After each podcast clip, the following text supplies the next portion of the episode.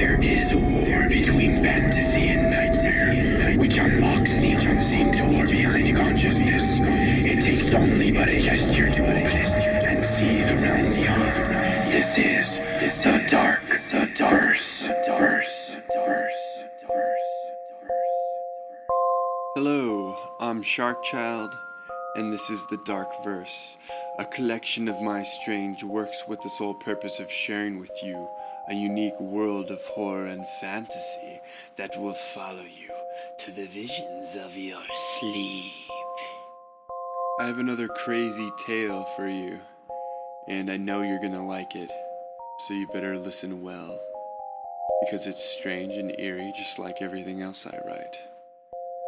It's about a creature or entity that I've thought up uh, that's very different or unique compared to everything else that's out there in literature, in art, or in any other form of creation. So, I hope you enjoy it and let your mind wander while you listen. This is episode 23 of The Dark Verse, and it is entitled The Skulker.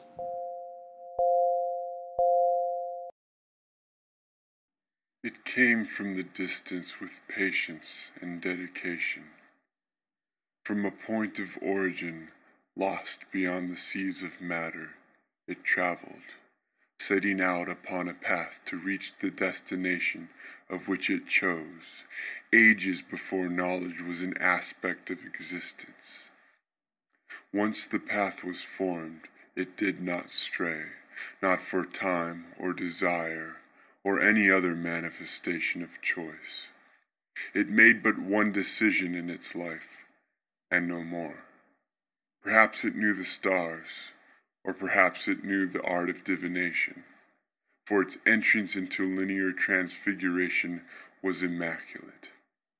If it left too soon or strayed too late, it would miss its goal and perish in shame. Like threads of fate, it knew the lengths of everything that lived, from birth to death.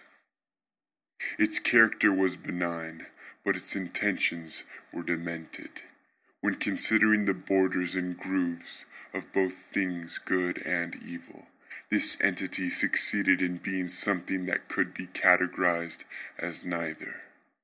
Everything that encompassed its purpose was against the very grain of what was believed in fashion of faith and the calibrations of spirituality. Purely, it destroyed belief in all of its shapes, forms, and functions. It did not think ill upon anyone or anything, nor did it have affection. It did what it did, for it was what it knew. This thing of extraordinary life and unlimited boundaries was no inhabitant of realms most traveled, but, like the bees and the flowers, its catastrophic ways were a hidden element of nature. The event of its arrival was very rarely seen, but I did witness it, and that, unlike the rest of humans present and past, was how I learned so much about what I call the skulker.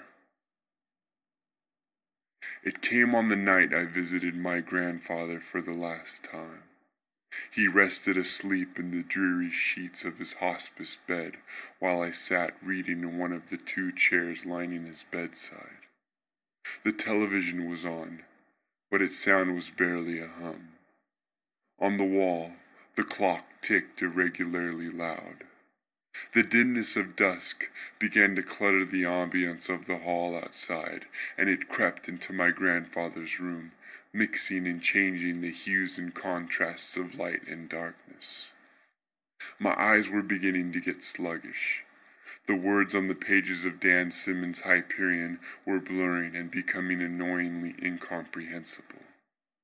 I was about ready to set the book down and drift off to sleep when the air I was breathing began to gain a texture and taste that lingered on the back of my throat. I tried to swallow it down, but it held fast and filled my mouth with an awful aroma. and in another attempt at relieving the strange residue, I coughed, but I had no greater luck. My grandfather awoke briefly at the sound and turned in my direction. He stared at me for a moment and then fell back asleep. Following the cough, I sat the book down, collected myself, rested my head back against the wall, and tried to drift asleep. But the potent air would not let up.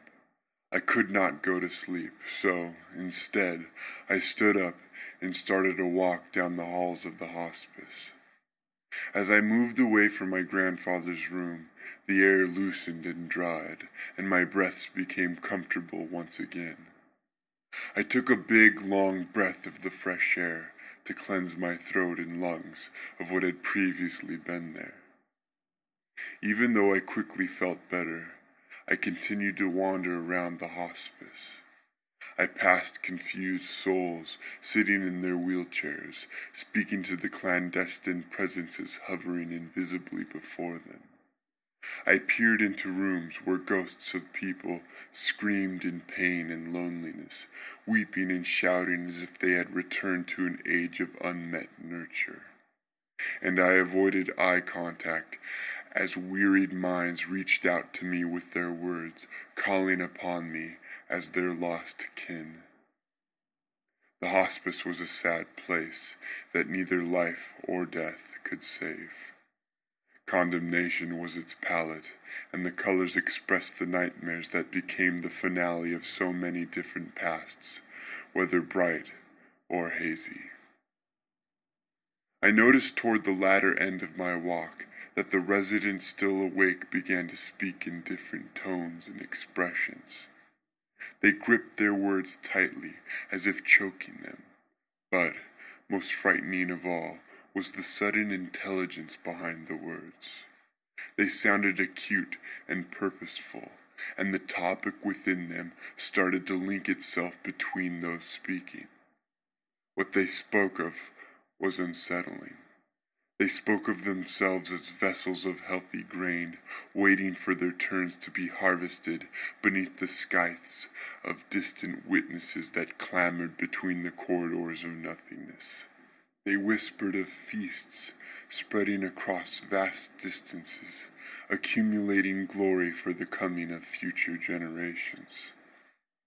Finding my nerves scathed to their cores, I ran back to my grandfather's room, each of my steps thudding in loud echoes throughout the halls. By the time I had reached the room, the event of the skulker had already begun. My grandfather was still asleep in his bed, but I had the dire urgency to awaken him for comfort, for interaction of any sane kind. I moved forward towards my grandfather to lay my hand upon him. But when I reached the proximity of space, but two feet from him, I became stuck in the air. I could feel the weight of the air pressed against the front half of my body. As I took breaths, a thick contingency of gas vibrated down my throat, barely giving me the oxygen I needed to remain conscious. The air contained the same thick, fetid plague I had noticed earlier. My eyes, to my undying horror, were stuck as well. I could not blink or move them in any direction other than the one they entered the immurement, facing my grandfather. Soon following their entrapment, they began to burn with dryness. I felt like screaming, but I could not fully embrace the sound. My tongue was also sealed in rigidity. Instead of screaming, I moaned, bringing desperation to life from the pit of my stomach. After what seemed like several minutes, a pulse emanated through the thick air holding me in place and then again there was a pulse, and again, and again, in an irregular pattern. Once the pulsing began, it never ceased. Through the touch of the pulses, I could sense things, visions, words, and presence. Like putty molding around an object and retaining the object's imprint, the pulses brought forth sonar like imagery into my mind. I saw the skulker and I saw its shape. I saw its path and I saw its wake. Unnumbered centuries of traveling led to the fruition of a single epic moment of meaning. The skulker wrapped around my grandfather and pressed itself beneath his flesh. It flexed its unexplainable mass and then consecrated the man that it held, folding him completely inside out before pulsing him into pieces against the shield of air. For a moment, the pieces of his body hung in suspension, as if frozen in time and space. And then, slowly, each piece began to burn as if it were an ember, glowing and shining. Eventually, the pieces became nothing but orbs of pure light, and in this state, they bolted forward through everything, cutting like spears through the layers of physicality and its philosophical jargon, leaving windows of clear sight that led through all places unimaginable and unreachable. There, in these far off places, the pieces, the seeds, of my grandfather were sent out to become the offspring and future voyagers of the skulker, carrying off the fragments of new life. Once they had been delivered, the portals closed and the air softened. I fell forward onto my grandfather's bed. I remained there for a few minutes, recalling my grandfather and the memories we shared. Then, I mourned his departure.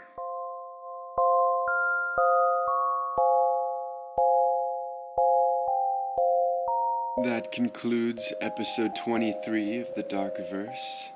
When you get a chance, please go to thedarkverse.com and download any of those episodes you haven't gotten a chance to listen to. Or you can download the PDF versions of the stories if you want to read them. I have a MySpace account, myspace.com slash the dark verse. Add me as a friend. And stop by iTunes and give me a five star review right now. Alright, enjoy the rest of the week and keep your appetite ready for more of the dark verse when the time comes. All stories and other writings on the Dark Verse are the sole property of Sharkchild and cannot be used for distribution, publication, or monetary gain without my written consent. Sleep deeply and remember to love.